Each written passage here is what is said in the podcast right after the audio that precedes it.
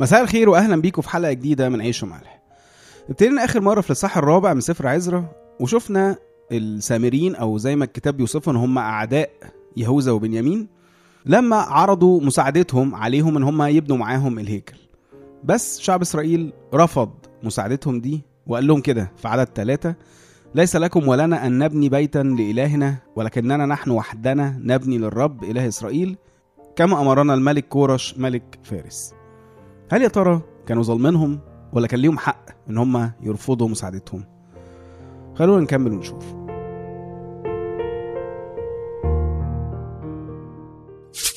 راديو ملاح.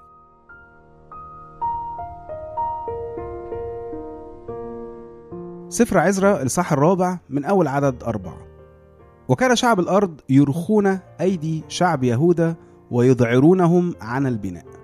وهنقف هنا. يعني طلع عندهم حق في نظرتهم للسامريين أو طبعا بإرشاد ربنا اللي وراهم حقيقة نوايا السامريين.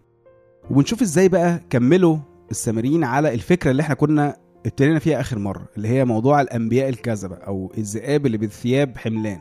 يعني بنشوف إزاي الشيطان لما بيكون عايز يحاربنا بيعمل إيه. فبنلاحظ ان هم ما قاوموهمش يعني أو أجروا بلطجية يمنعوهم عن الشغل لأ هم يقول لنا كانوا يرخون أيدي الشعب ويزعرونهم عن البناء. طب بيرخوهم إزاي؟ يعني كانوا يقولوا لهم يا أنتوا لسه هتبنوا الهيكل ده كله من تاني؟ آه عمره ما هيرجع زي الأول. وانتوا تيجوا إيه دلوقتي في وقت ملك سليمان ومجده؟ هتجيبوا منين المصاريف دي كلها؟ وبعدين أنتوا مش خايفين مثلا من الحرامية أو أي عدو يهاجمكم وانتوا ما عندكوش حتى سور للمدينة؟ طبعا إحنا عمالين نتخيل الكلام ده وممكن يبقى في حاجات تانية كتير بتتقال.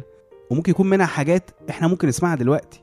ومش بس نسمعها لا كمان للأسف ممكن نقولها. إنك تيجي وأنت بتحاول تبني أي حاجة أو شغال على حاجة ربنا حطها على قلبك وتلاقي أول حاجة تتقالك وأنت مين قالك إن ده ربنا؟ مش يمكن ده شيطان بيخدعك؟ طب هو مش ربنا قالك اقعد واحسب حساب النفقة؟ وهو أصلا اللي يقرأ المثل يعرف إن ربنا كان بيتكلم في حاجة تانية خالص. إنما هو بالظبط شغل الشيطان اللي بيبتدي يعمله من خلال أي حد حوالينا. و90% بيبقى بحسن نية. وزي ما بقول بقى إنه إحنا نفسنا ممكن بسهولة نقع في الفخ ده. ونبتدي إحنا اللي نرخي إيدين ناس تانية عن اللي بيعملوه ربنا ومؤمنين إنه منه. فنقول نفس الكلام وكلام كتير بقى يسم البدن. لمجرد إنه دي وجهة نظرنا بس بننسى إنه الشخص ده عنده روح قدس بيرشده زي ما بيرشدك بالظبط. وأكيد هو ادرى بكلام ربنا اللي على قلبه أكتر منك أنت. وغالبا غالبا مش بناخد وقتنا إن إحنا حتى لو عايزين ننصح أي حد بأي حاجة إننا إحنا نفسنا نسكت شوية ونسأل ربنا ونشوف هيقول لنا إيه. عشان لو الشخص ده فعلا ماشي غلط نصلح الغلط ده بالشكل اللي ربنا هيرشدنا ليه. ولو طلع صح يبقى نشدده ونشجعه مش زي ما عمل السامريين نرخيه ونخوفه. فعشان كده خد بالك قوي وأنت بتنصح أي حد بأي حاجة خصوصا لو النصيحه دي فيها اتجاه للسلبية أو التحذير النصيحة دي تبقى جاية من ربنا مش من حكمتك أنت الشخصية.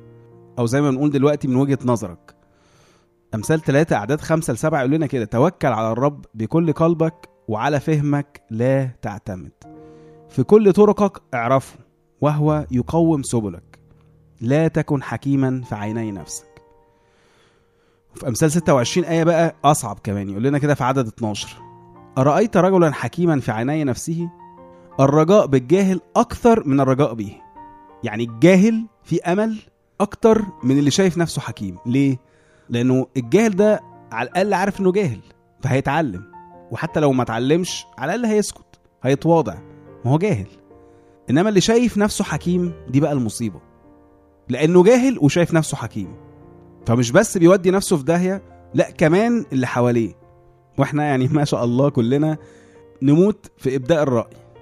يعني لو آفة حارتنا هي النسيان فآفة بلدنا هي الفتي. ويجي كلنا يعني اتقرصنا الموضوع ده. خد بالك قوي وانت بتبدي رأيك أو بتدي نصايحك لأي حد. لأنك يعني مش بتشرح سكة لواحد في آخرك هتتوهه شوية. لا ده أنت ممكن تبوظ حياته.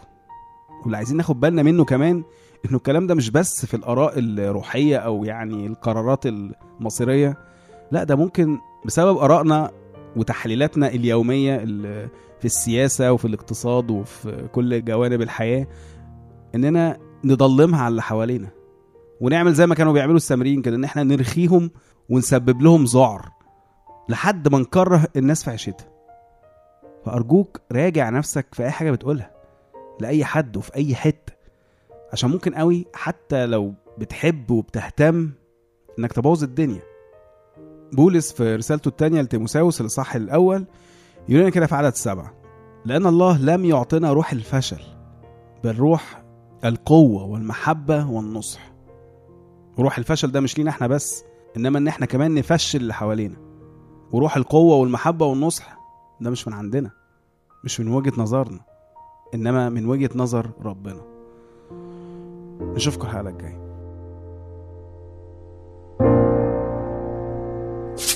راديو ملاح.